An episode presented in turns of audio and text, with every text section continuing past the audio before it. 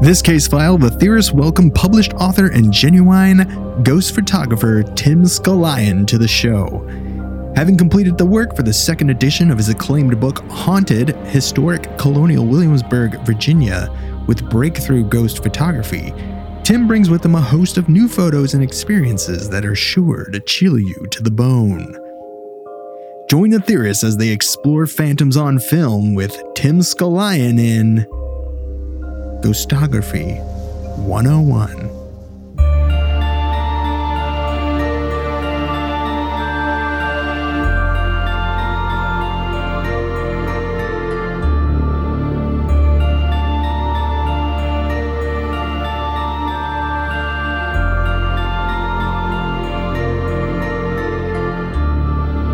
Welcome to Alien Theorist Theorizing Case File 217 Ghostography 101 with special guest Tim Skullion. I'm Braden. I'm Zell. I'm Dan. And I'm Andrew. And welcome to the show. A very special guest, author of Haunted Historic Colonial Williamsburg, the ghostographer himself, Tim Skullion. Thanks for taking the time to come on the show. Thank you so much, guys. Ready to have a great talk with you.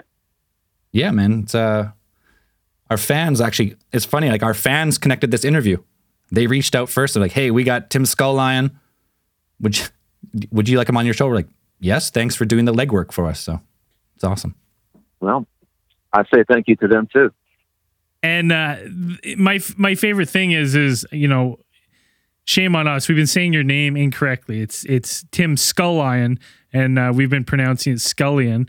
Uh, but it's so much better because it adds just another level of mythos because that name Skullion is so badass. N- another layer of Uh, mystique. Uh, yeah, another layer of mystique. It's an awesome, uh, awesome name to go with. The yeah, we I originally found you um, when we we did an episode on Colonial Williamsburg, and I kind of happened to stumble across one of your YouTube videos uh, by chance uh, in the area, and I just happened to watch it. and I was like, "Okay, this guy's awesome." I was Yeah, like, "This right? is my new favorite ghost hunter." So it's uh, Brandon it's, Well, was you know, so instantly much. fascinated with you. yeah. So it's it's come full circle for us to now have you on the show. So Yeah, definitely. Now, Tim, uh, Glad to be here. to get it started, like what? Uh, obviously, the field of ghost hunting, not not everyone stumbles into it. So, what uh, what was your path there? Like, how how'd you get there? Well, it's pretty much a stumble for me. I've got to say that a decade ago that I was not a firm believer in the paranormal. And what happened was I was working for a company here in Colonial Williamsburg giving tours in the daytime, strictly historical. And they asked me, Would you like to give ghost tours? And I really wasn't that interested, but I said okay because I had some college loans that were coming due and I, I needed the extra money. So, yeah, sure. So they handed me a script and they said, Here, memorize this. I memorized it. I passed the test. And before you know it, I was taking large groups of about 25 to 30 people out and telling them stories that I basically did not believe in. Right.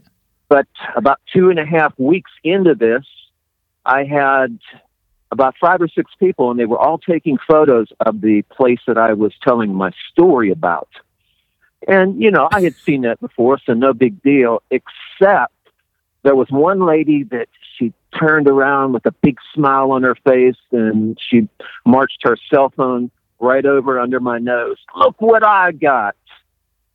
And she captured a full body apparition of a ghost. And so this oh. this photo I can just imagine you yes, sitting there being like, "This shit is real." Right. Exactly. Exactly that. So this skeptic turned into a believer. And I had a few more people the rest of the summer that uh, ended up with ghost photos. Not as good as that first one, but they were still convincing enough that by the end of the summer, I had a mission, and that was to take professional equipment down to Colonial Williamsburg. Because you got to remember, a decade ago, cell phone cameras were not that good. So I thought, Right. how much better of a photo could I get with professional equipment? So that became my mission. And the first night I went out was a miserable failure. I didn't get one photo. So it took me a few weeks to get the gumption to go back out and try it again. But that night I got something. And once I got that first photo, I was hooked, man. It was, I want more. And so I started experimenting with different camera bodies, with different lenses. I tried different types of light. And by that, I mean visible spectrum versus infrared versus ultraviolet versus full spectrum. Right now, And I started make, making notes about uh, weather and about the moon phases to see what were the best optimum conditions to capture ghosts.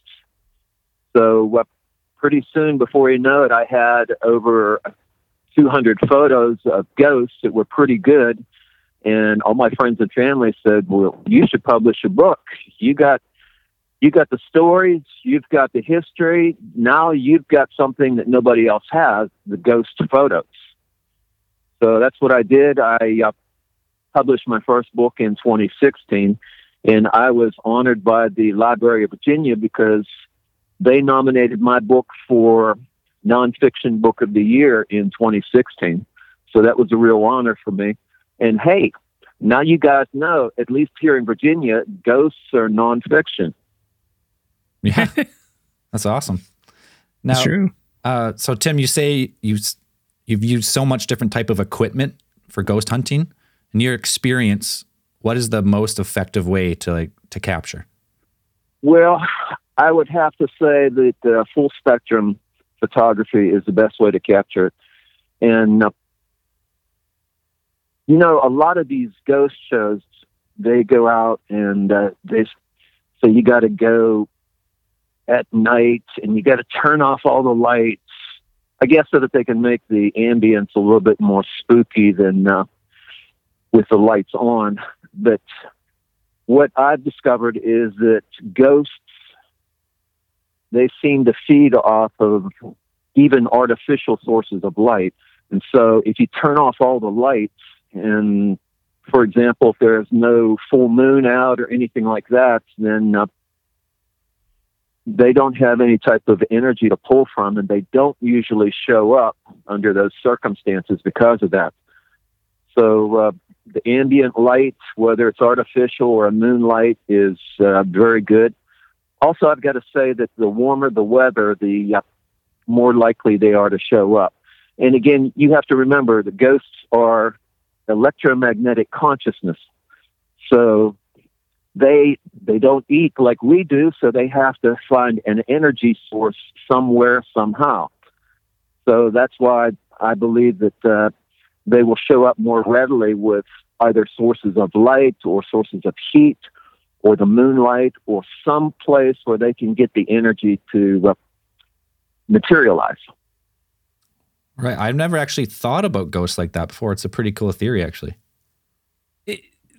what I was wondering is is I, I'd never thought of that, but do you ever know when you're taking a photo because you can't see it with a naked eye, but you've got like such a feeling like in the room while you're taking the photos that you're like, you know what, I'm hundred percent gonna get something. I just feel it. Like, there's is there a feeling attached to it too, or or is it one of those things where you're just looking at your camera after and hoping that you're catching something?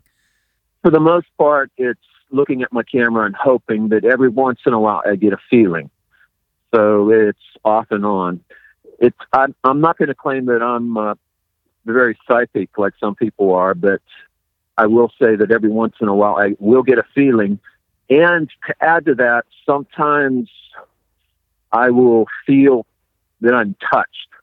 And when when you're touched by a ghost, again because they are an electromagnetic consciousness, it's not that they are actually cold, but they have the ability to withdraw heat energy from your body, and so they feel cold. And so I felt that in some instances, and so that gives me the knowledge that there is a ghost present. Oh, so when you say like, so they these go, like ghosts feed off the energy, whether it be light or you're saying also like it, it could be your could could it be your energy? Are ghosts feeding off us? Yes, absolutely. Yes, absolutely.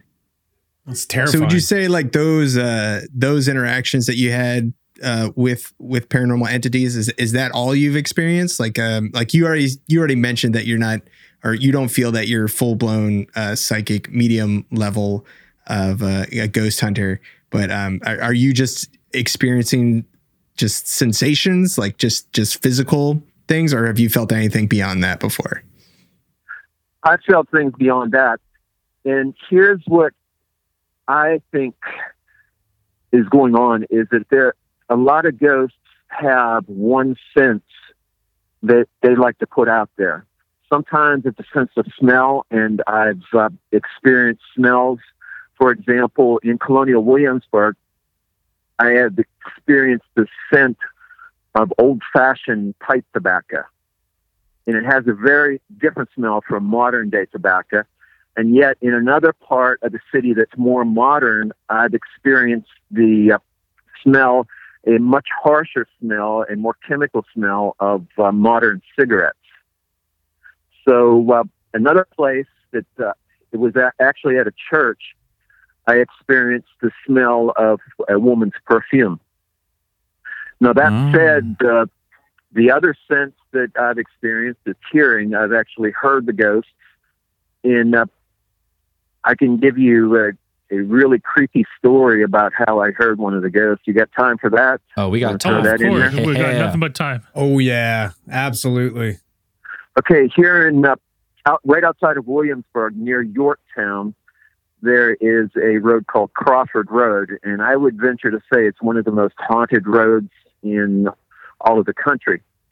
And uh, that said, I went out there several times to try to capture ghosts at this bridge that goes over the road. Now, while I was there, I was taking a lot of photos, and I hadn't had a whole lot of luck capturing anything on the camera that evening, but we were just about ready to pack it all in, and we heard there was three guys, two guys with me, and uh, we heard a uh, woman scream. And here's the eerie part. Here's the weird part. It wasn't at ground level. It sounded like it was up in the trees. And so we're standing there looking all around because at, at the moment we didn't know that if it was paranormal or if it was a real woman. But uh, after looking around for a few minutes in the trees, we figured out that it was a ghost. It was trying to communicate with us. And uh, a few minutes later, we heard a second scream.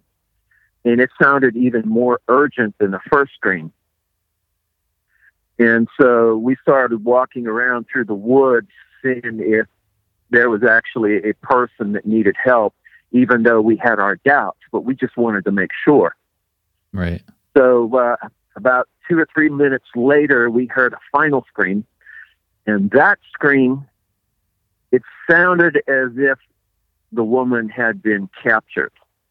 That's the best that I could tell you. Captured. Now the story, yes, the story that goes with that that uh, part of the road is that there was a young woman that was being forced to marry an older man, and she did not want to marry him, and so she ran away from the ceremony. Evidently, she lived close by, and she went to the bridge, tied a rope to the bridge, and then jumped over and hung herself. So people hmm. are seeing this apparition dangling from that bridge for many, many years. Oh. But and what's what's interesting about that is that when she jumps, she usually jumps right as the car is going underneath the bridge, and so the people in the car will feel a thump, and then they will look back and they will see the apparition of this woman, and their battery will usually go dead. So a lot of people have then ended up stranded out there because of uh, this apparition draining the battery in their car. So, So, so, that said, what we discovered was that uh, it sounded like this woman was telling us through those screams, and that's why I said the final scream sounded as if she had been caught. That she wasn't running away from this wedding; that she was being chased, and so we think that that uh, whoever was chasing her had the intent of hanging her for some reason. So it may have completely reversed the story that was been told here for many years that uh, she was running away from a marriage. But I've got to tell you that uh, that is one of the creepiest places that I've ever been, and to hear a woman scream and to hear it coming from way up in the trees or the skies or wherever it was coming from and not down on the ground where it should have been, it really sent chills down all of our spines. It's one of the uh, most haunted, creepy places that I've ever been in. So this apparition, because now we've talked about the ghosts like feeding on energy, so it's feeding on car batteries and stranding people out in the woods there. Absolutely. And one of the guys that was with me had experienced that. That's why he wanted me to go out there with him on a return visit to uh, see if I could capture this woman. So I wasn't able to capture her, but instead of coming through the uh, visual sense, she came through the auditory sense, and we were all able to hear her screaming. Unfortunately, we we didn't have any kind of a recorder running, so we couldn't capture that on uh, on any kind of tape or uh, a recording, but I've got to say that it's, it's still one of my creepiest experiences out there, particularly because that road is a known road for drug deals and for murders. There have been like three to four murders since the 1990s out on that road. So we were kind of on edge as it was, let alone after this woman screamed. Absolutely. That scream would be enough for me to leave. Yep. I'd be like, all right, boys, we had a good run. Let's get out of here. All right, pull the plates off the car. It's abandoned. Yeah. Yep. Earn it. Uh, so, so Tim, you already mentioned that um, it, it's your it's it's your theory that certain weather con- things like weather conditions, uh, probably like you know temperature, humidity can can affect ghosts. Is there is there a certain time that you find is the most productive for uh, photographing ghosts? I know you said the summertime, but is it is it is it just the the the heat maybe that they're drawing off of, or is it things like does humidity affect it, or um, barometric pressure or anything like that? Like what what do you find are the most important factors in uh, getting good photos of ghosts?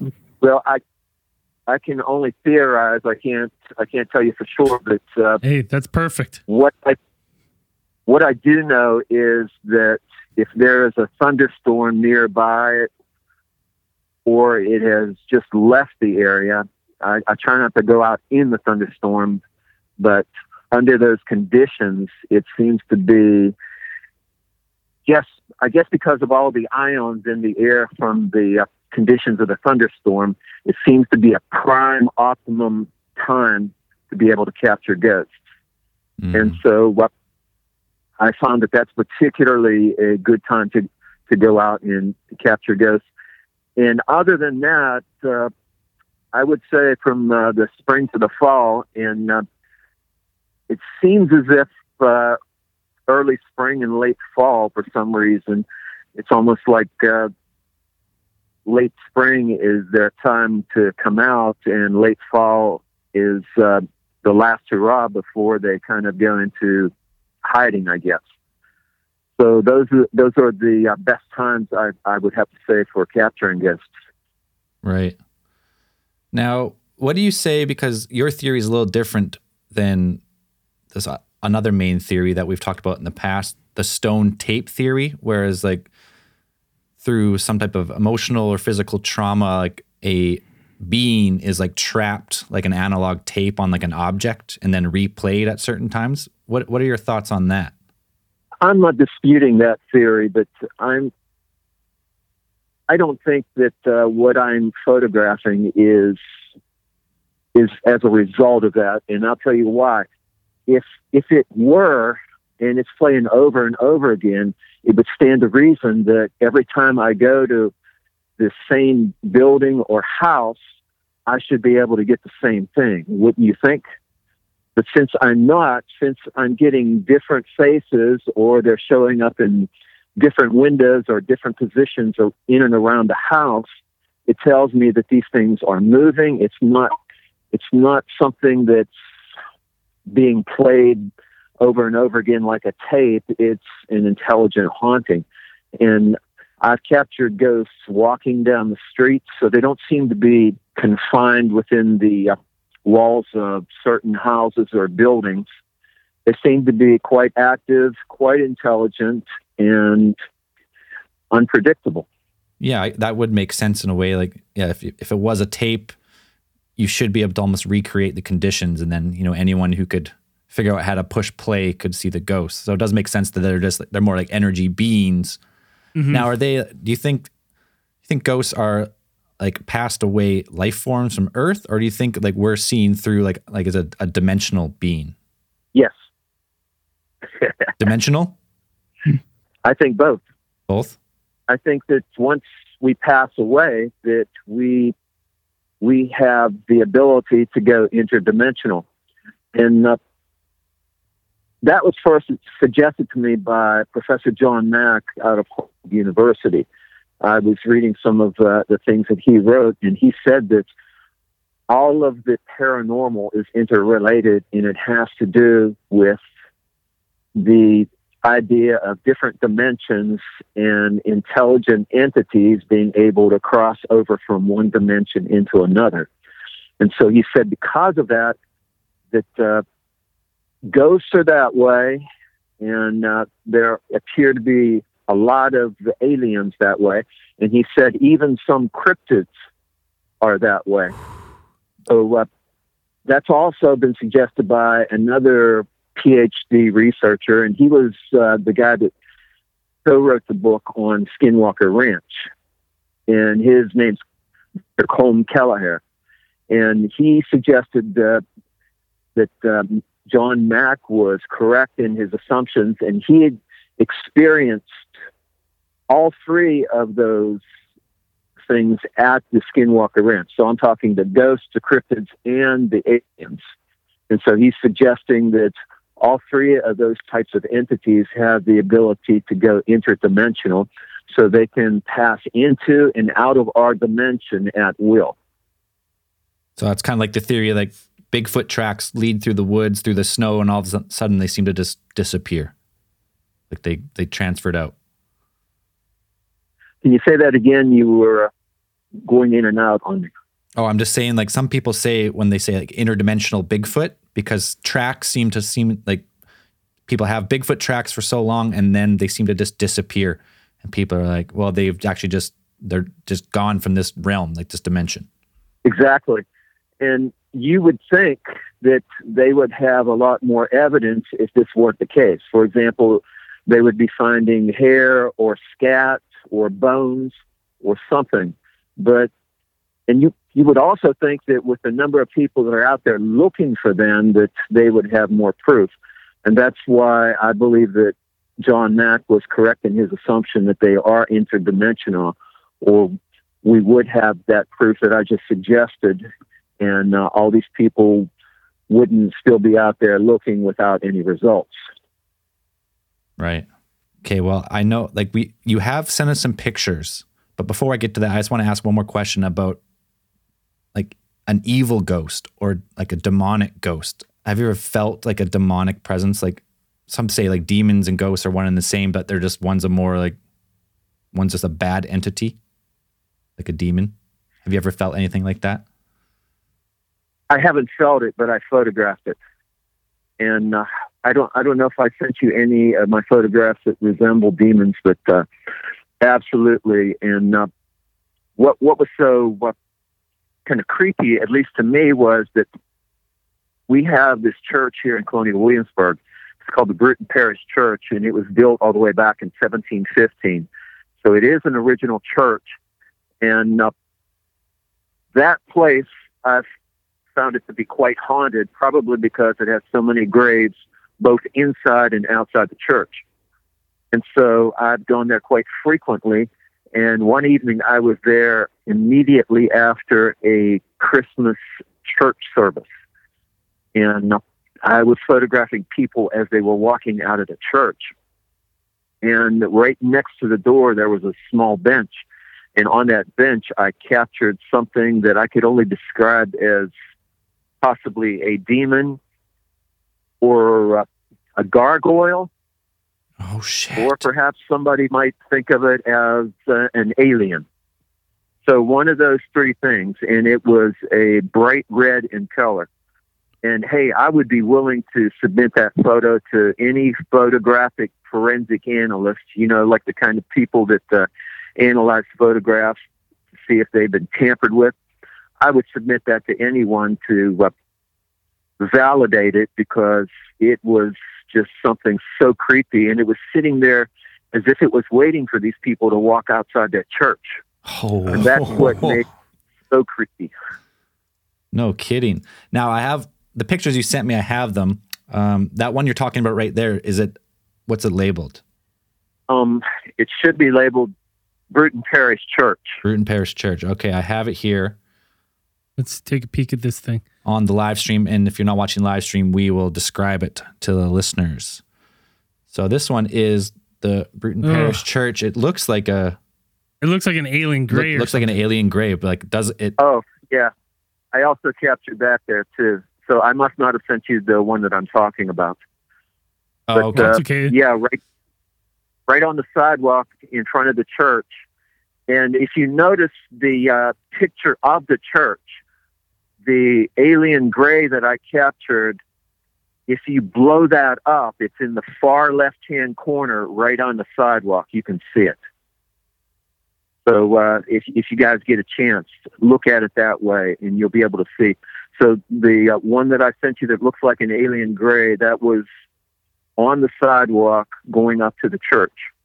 Yeah, like it, it really like just at first first glance at this picture, you just your mind immediately jumps to gray.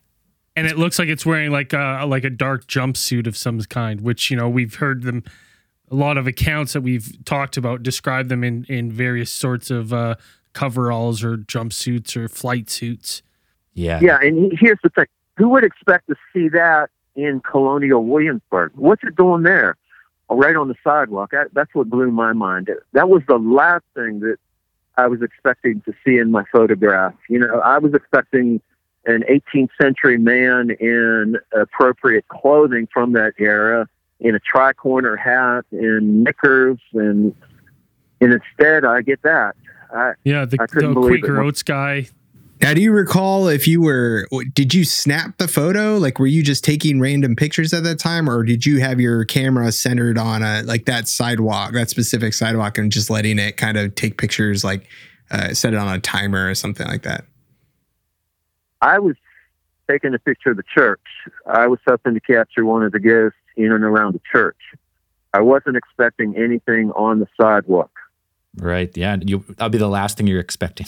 Right? Picture of it gray. Exactly. Maybe he's doing the same thing you're doing. Just out there ghost hunting. Yeah. We're we're just ghosts to them. Yeah, that's possible. And and here's another thought. Maybe this is an alien ghost. like that would you know, kind of mean that we all kind of you know end up in the same or have the same abilities in the afterlife of this you know being able to traverse the universe Yeah. We just like become part of this the, dimension We become part of the universal conscience, and we can just like experience everything. Exactly. And so who's to say that they don't have the exact type of consciousness that we have, an electromagnetic consciousness? And uh, I'm sure you know from science class that energy cannot be destroyed. It can only change forms. Yep. yep Yes. That make, it makes sense. Like when you die, it's- your body, like your physical body, changes. The energy changes into you know different minerals and breaks down and becomes dirt. But then your yeah, your conscious energy.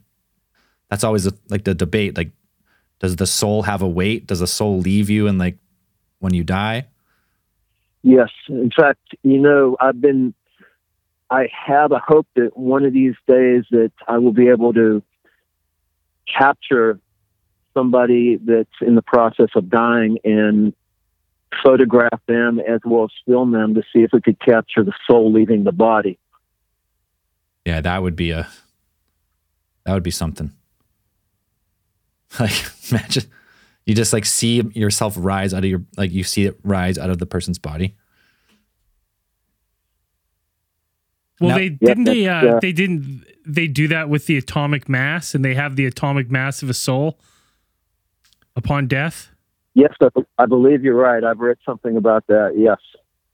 And I, you know, I, I, it's been a while since I read it, but uh, I, I do remember reading an article about that, about that they did studies uh, with people who were, you know, uh, terminal illnesses and stuff, and and they wait. They, I, I can't remember how, but they had the atomic. They had them on some sort of scales and stuff, and they had a atomic mass, what they called the atomic mass for the soul, or, or something like that. Oh, so like they weighed Um, them while they were passing, and then like Well, see- yes, the weight changed. exactly. Yeah, and there was a there was a change. Yeah, I mean, it makes sense to me. Like I feel, I feel like your consciousness has to go somewhere. But Tim, while, while we got on the line, you, you sent us some more pictures, so I'm going to let's go through them, and I'm gonna we're gonna ask you what you how, how you got them. So that was the Sure. Breton Glad Tavish. Uh, let's talk about the Monticello apparition. Apparition. Apparition. That was at Jefferson's home. That was from my latest book. The uh, I did I did two books on Colonial Williamsburg, and then people started saying, "Well, it's the only place you can get ghosts in Colonial Williamsburg." So I decided to go all over Virginia in uh, Monticello, which is uh, up near Charlottesville, was a really haunted location. That's where Thomas Jefferson lived and died. And I got to tell you, I got a lot of apparitions there, but that is one of the most curious because it doesn't quite look human.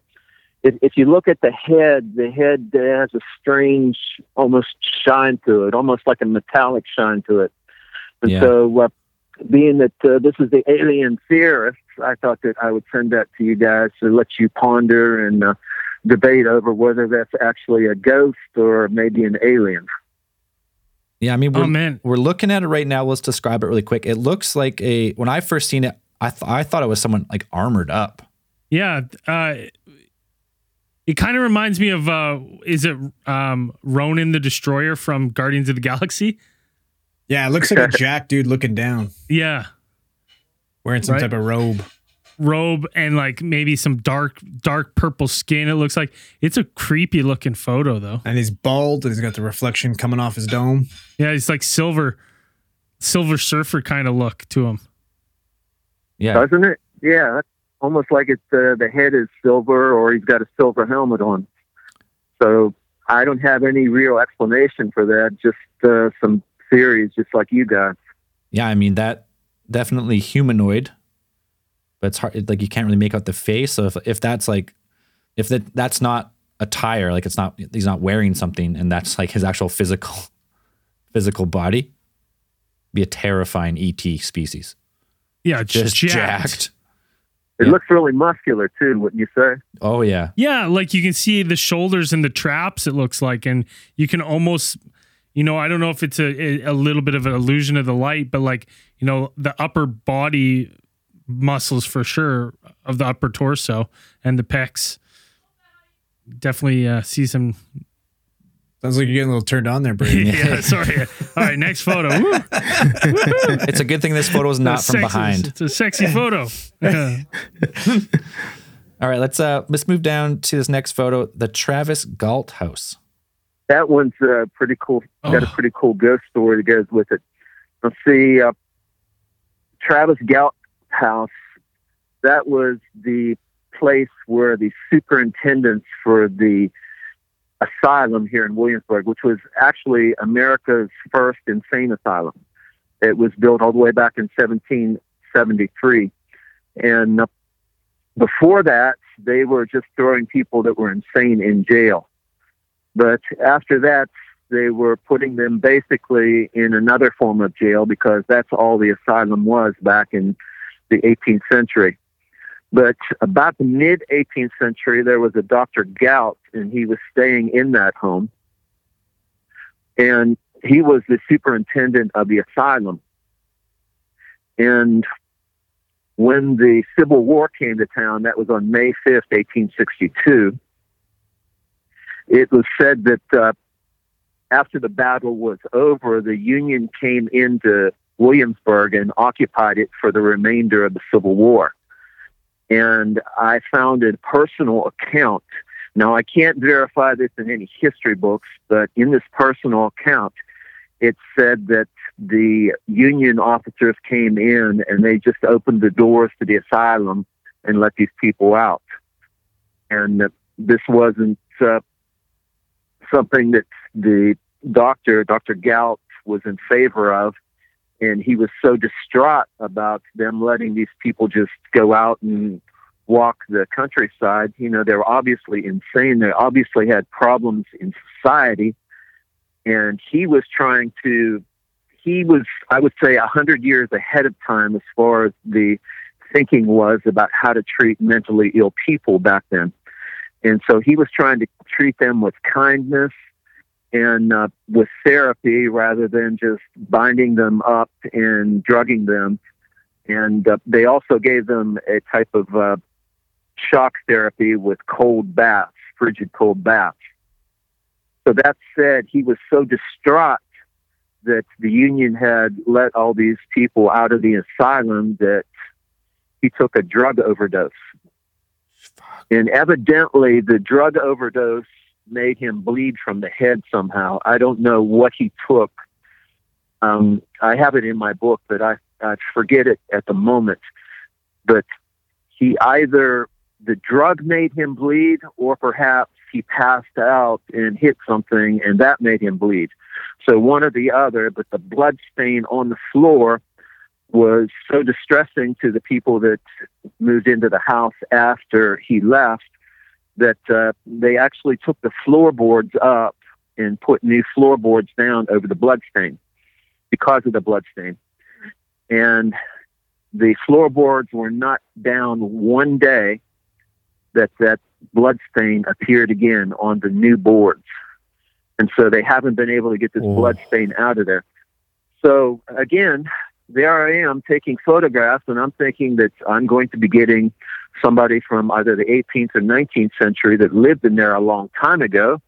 And although I did get a lot of faces that that were uh, from the 18th and 19th century, I get two faces that uh, have conical heads that I would swear look like two aliens.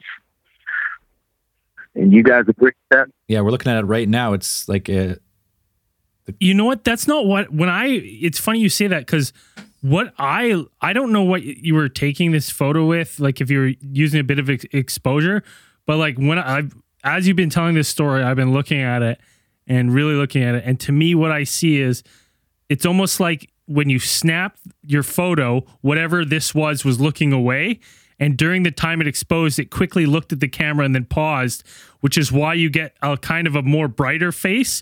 And then the other one seems to be looking away, faded, because you didn't have it in the shot longer. But those two eyes there really look like it notices the camera it's looking right at you. Right at you. So part of me wonders if it was looking away and when you took the picture, it looked because it knew you were, it was being, you know, having its photo taken. And that is quite possible too. The only thing that I wondered with that explanation was why wouldn't you see a blur from the motion of it moving from one position to the position of looking directly at me? That's what uh, made me kind of doubt that. But it is yeah. a possibility. I'll grant you that. Yeah, it's uh, it's definitely has that elongated head again the two black eyes. That's- you do see a, a, a, faint nose, which I mean we we don't hear about a lot in you know UFO encounters and stuff. You, you don't hear a lot of descriptions of noses, but like you know this could be some some sort of in between, uh, you know, like a Nordic and a, a you know a stereotypical tall tall gray. If we're going with uh, Doctor Mike Masters' theories of like these are all us that this is just a, a stepping stone on the way to that. Yeah, no, it's a, that's a really cool picture. Now, while we're on this topic, before we go to the next one, there's a question in the chat. Like, what do you when do you take a picture, Tim? Like, post what what compels you to post something? Like, how do you determine what's compelling enough to post, and then like what's not an artifact or or the like? Well, it just has to be a good enough and clear enough photo, and uh, sometimes I'm able to make things come in a little bit clearer if uh, you can use basic tools like a sharpening tool, and you'll be able to see something clear. Or sometimes if the photograph is too grainy, there's a de- degraining tool. But if I can't get something that uh, looks stunning to me, that's that's what I'm I'm looking for. Something that is going to drop my jaw. And so uh, I take thousands and thousands of pictures whenever I go to these different places. And the reason for that is that ghosts usually appear for like a split second and and they are gone. Right. And so I found that uh, the more photos that you take, the better your chances of actually capturing a ghost. And so that said, if the ghost is visually stunning to me, that's my prerequisite for for holding on to it and publishing it rather than deleting it. Right. Makes sense. Now, there's a couple more. We don't want to spoil all your work for the viewers. We want them to go search out the rest, but there's two more pictures in particular that I want to look at before uh, we let you go tonight. The next one is Okay. the Wetherburn Tavern. Is that? I think that's the title of this one. Yes, Wetherburn Tavern. Yeah. So this one here. That was Oh That Jesus was Christ! What the hell is that? That you should have you should have warned me before you just threw that on my screen. That is terrifying. That's you got to picture Thomas the train engine's evil brother. oh, shit. Tell us about this one. Okay, the Wetherburn Tavern is an 18th century building in Colonial Williamsburg. It was built all the way back in 1738. And so uh, this is early on in, uh, shall we say, my paranormal odyssey. And so I'm there taking photographs, and I'm expecting to get uh, photos of an 18th century man and his wife and child. And he's reported to have uh, killed his wife. Although there's there's no outstanding proof, but you have to remember back in the 18th century that they didn't have the tools that we have today to prove or disprove whether somebody committed a crime. You know, so there's no CSI, there are no blood toxicology reports, there is no coroner that's going to come in you had to literally be there with a knife with blood on it, yelling, "I did this. It was me." So that said, that's what I'm expecting. And I wasn't expecting that at all. And that is the first apparition that I've ever captured that looks like an alien. Uh, only the, the proportions don't even look right for something that's a uh, gray, I would say. The, the top of the head looks too swollen. But uh, Yeah. the color the color is from the ambient light of the house. The house was painted a reddish brown color, and so all of the apparitions that I've taken there have pulled from this ambient light, and so they are reddish brown in appearance. So I, I think the color is irrelevant because of that reason. But as far as what it is. It, it resembles a gray, but like I said, the top of the head is much too swollen. And if mm-hmm. you look at it closely, it appears as if it's passing through the glass, particularly the one eye. T1000 style. Yeah, if I if I took this picture, the first thing I would think was this is a demon. you know, this thing looks and so terrifying. Looks so terrifying. Was this picture what really sold the supernatural to you?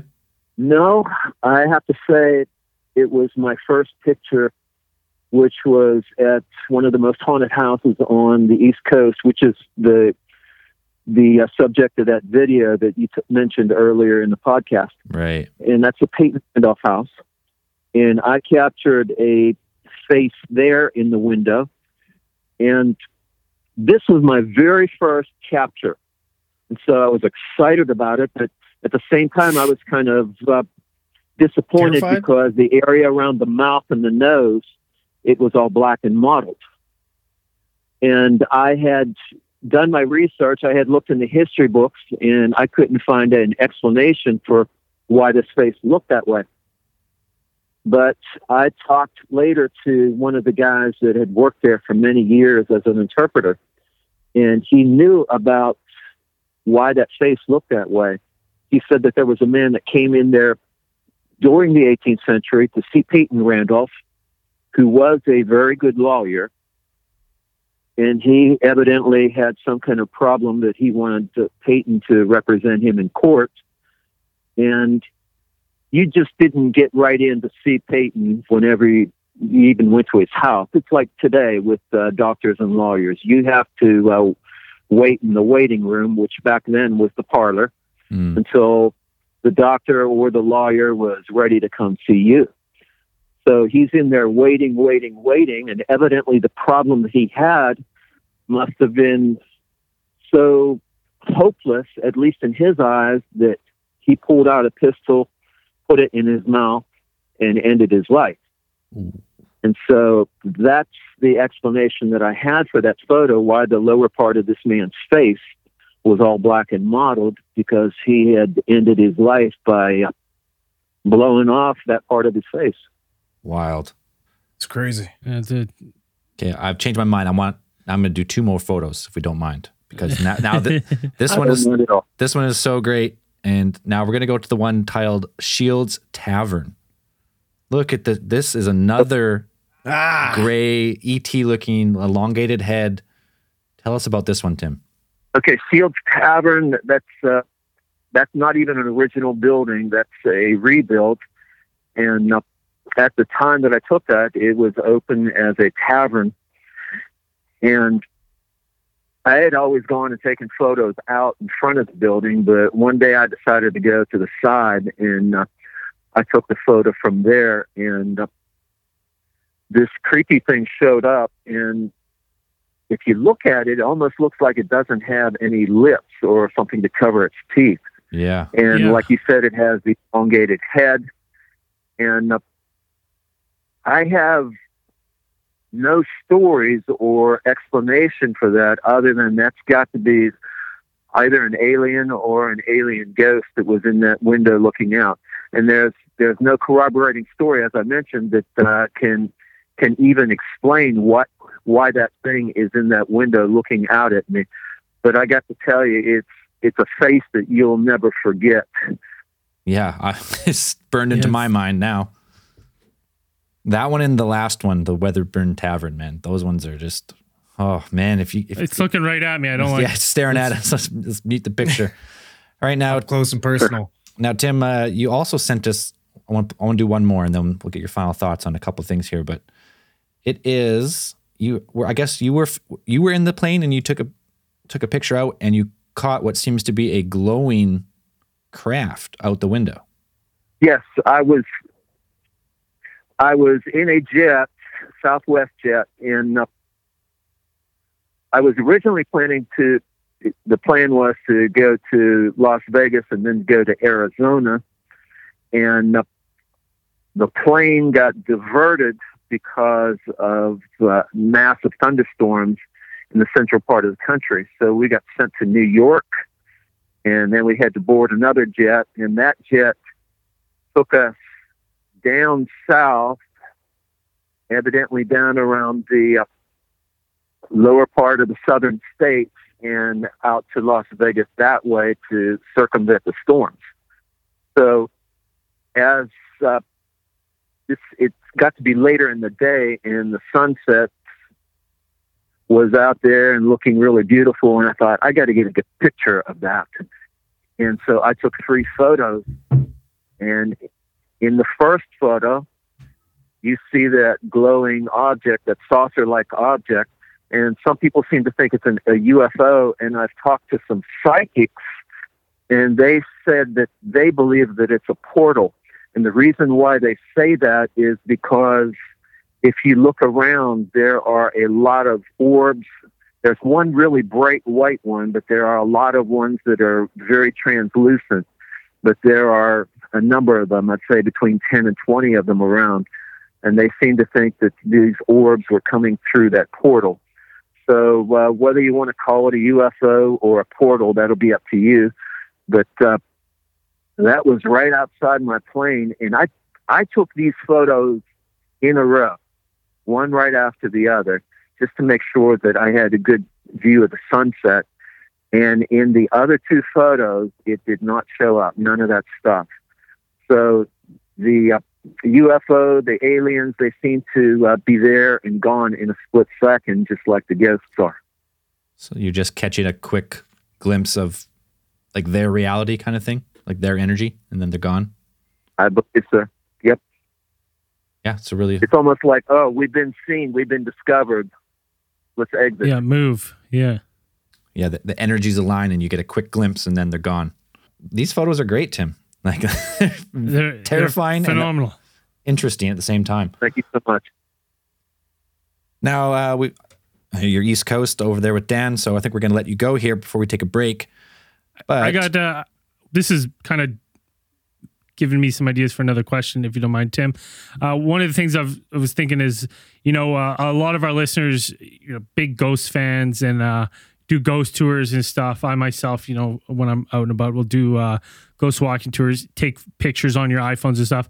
Um, what are some things you could look for that maybe an amateur f- uh, photographer or just someone taking pictures might not realize could potentially be ghosts like what are some what are some signs that people can look for in their own photos or what are some things people can do to set themselves up for success if they're um, going on these things and want to capture uh, you know some ghost photos on their own phones sure I, I, I try to coach people on my t- tours. I have a tour of uh, Williamsburg myself, and I try to coach people on how to take photos. And I always point out the uh, places where I've captured the gifts. So I'm more than happy to tell you that. And the first thing that I would say is uh, you need for a cell phone, you need a really current one because they are really good at capturing night photos. And that said, the first thing that you want to do is turn off the flash. And in doing so, you're going to have to take a usually a three second long exposure. So you're going to have to hold the camera still for at least three seconds. Now, once you've done that, I found that ghosts do not usually show up in close proximity to people. They're usually farther down the street or they're kind of hiding. And so what you have to do is examine the photo, expand it, zoom in on it, however you want to call that, and you have to scan it, you know, inch by inch to make sure that there are any ghosts in there. And uh, like I said, usually they are farther off down the uh, street or way so that they are basically hiding in plain sight is the best way to put it. And Mm. so you have to examine that. And uh, one of the things that you should always look at is windows, and if you're on the inside of a house, mirrors, because ghosts, for some reason, I think the glass in either the window or the mirror is some sort of a medium that helps them to appear quite clearly.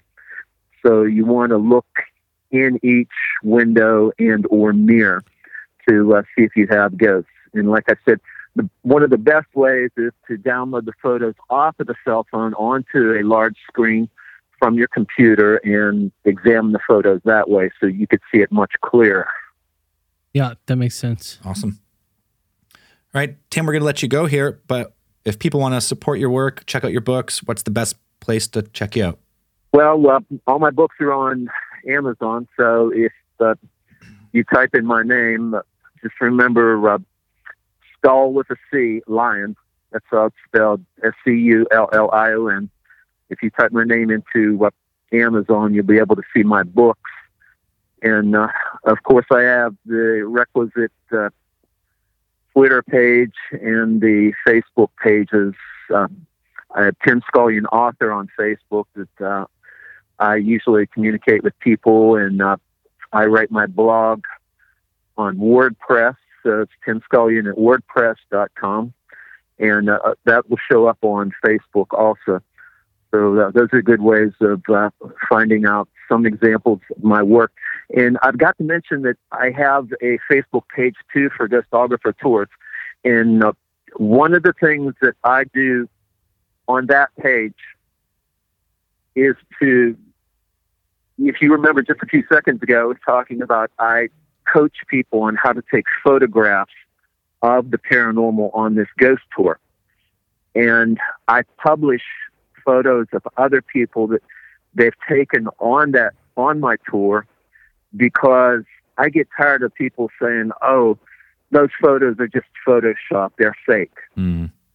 So, because of that, what I've done is I've taught other people how to take ghost photos, and whenever they do capture a good ghost photo, I will publish it on those pages, so that I've developed a small army of witnesses to the fact that these photos are genuine and that these people have actually captured their own ghost photos. And uh, I have a small army of, uh, right now, it's a little over 200 people that uh, I've coached and they've successfully captured ghost photos. So that way I can come back at people that say, oh, this is just Photoshop and say, no, I could, I could understand if it was just one person, Mhm. but I have over 200 people that have gotten ghost photos too. What can you say about that? That'd be a, quite the coincidence to get 200 people, I would say.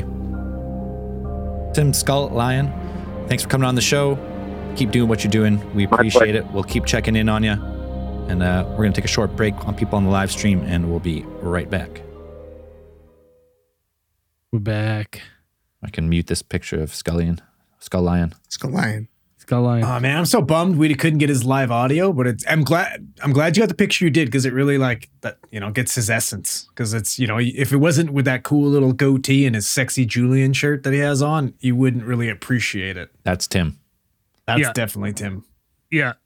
Maybe that's maybe he could maybe he couldn't have find his hat and his his duster, so he's like ah, it's No not video. Gonna be worth doing the video. No, I, li- I liked what he had to say. Yeah, it was awesome. Like I like the, his thoughts on like ghosts as energy, and they they need like just like we're beings, we need to feed. They feed on energy. Well, it's cool because it, like the only reason, well, for me anyways, it's always been like you've always just associated them hanging around with haunting people, right? Well, maybe no, maybe they're hanging out because they need to feed off of us. They're hungry. yeah, it makes sense. It it also makes me want to go back and look at like take a harder look at some of uh like older photos I've taken because I know we even we've taken photos where we were th- like thought we captured something in in like you were saying the Ouija photo and stuff. So like Yeah, I kind of want to go back now and like you know do some enhancements on those. Now that I have a better computer, I never even thought to do that. I mean, I don't really want to know though. Like if you enhance it and it was like nothing, I'm like, oh great. And if you enhance it, and if it was something that would ruin my life, everything for me would be over. It You, would zo- be all over. you zoom in, it's just like this fucking demon with a knife. Dude, it looks just like a demon that's pointing. Like you see the eyes and the nose. And so that was enough for me to want to just fucking pack it all up. That's it. The, Had a good the run. one picture that he uh, uh, that he connected to the, the guy like shooting himself, like that the red the red picture. Yeah, that one was terrifying. when I saw that, I immediately I was like, "That's the Phantom of the Paradise and the the Brian De Palma musical." Like, I was, I was like, that's Thomas. That's somebody's the train face, though. instrument. Like there's Thomas no way you can. Engine. There's no. I look, I, if you if you look up Phantom of the Paradise, like it, people will know what I'm talking about, but it, it looks like that. Are you are you talking about this one? yeah, that one. That one's insane. And if you look up the Phantom of the Paradise, like you you'll know what I'm talking about. It's like Fa- it looks Phantom kind of like that. Yeah, of the Yeah, yeah. Paradise. That's a really good movie. Uh, if Yeah. anybody likes, you know, Brian De Palma, the you know famous director, he did a musical. If you didn't know, and it's actually pretty pretty fucking rad. No, But but crazy. that one's not red though. So it can't be it. I mean, there are scenes from the movie where there's some red lighting, but I- I'm not saying that that's what that is. I'm just saying that's what it reminded That me. was what it could be. Wait, let's of. let's pull it up be here. a Phantom that guy. Paradise. I don't That guy. Go to that one in the red background there. That's a cool. One. This one here. Yeah, yeah, yeah. that I was one. like, that's what it immediately reminded me of. Is is that Well, a little bit. I get. of the Yeah, I get the quick connection there. the, the association was there, and I was just like, hey, that's now I pull up Thomas the. Train Engine. Thomas the Train. Yeah, Thomas the Tank. and imagine Engine? that. Which yeah, one? Thomas the Tank Engine. Is that what it is? What was that one? Yeah, Thomas the Tank Engine. Yeah. that was the one you a- just showed. The same one, yeah. Yeah, that I wanted to see. I wanted to see the one with the the devil sitting outside the church. That was interesting. Or the demon. Well, you know, he. I'm pretty sure he's got that stuff on his. uh Yeah, if you go search in his website or his Yeah. Facebook or What do you think he was doing though? Like, do you think he's there to like creep people out, or you think he's out there recruiting for Satan, being like, "Oh no, guys, come over here, check out this fucking, He's that check mother. out this ceremony. It's better. He's the fucker whispering in your ear. Fucking orgies and shit. It's way cooler. Come this way. Sure, we got to kill some goats, but it's fine. It's no He's there big to deal. write rad songs for the devil. Yeah, fuck. At least that's how the movie goes. Uh, Listen to I- I- metal. if I went to Colonial Williamsburg, I'd do the tour because I think it'd be fucking dope to capture something on your own camera. Hundred I think we should do. I think we. It would be so much fun, man. it would be fun. I would be all about it. That'd be rad. We gotta get dressed up in pantaloons. That'd be- though. that'd we be gotta a- get some tobacco. Tobacco. We need Found some I fucking found When tobacco. he, said, when he said that, I uh, wanted to pop so bad. I was like, all That's right, like hold it together. Foghorn Leghorn stuff. And then when he said it That's, back that's again, just he's the like- Virginia. That's the Yeah. Southern Virginia accent. That's awesome. Yeah, great accent. So I have a Northern Virginia accent, but it's the uh, Yeah, Dan, you're pretty much Southern Canadian Virginia. at this point. You've talked you talked to Canadians so much, you're pretty much just Canadian. true. yeah. The um, I've I found his idea or the theory that uh, the ghosts only manage to manifest themselves in, in one of the five senses. Like what you guys were just mentioning. Like I found that interesting that they're only able to at one time, I suppose. Um, from what he was telling us, like it's Right. either you know sight, smell, hearing, sight, smell, sound. I Or physical by fucking poltergeist.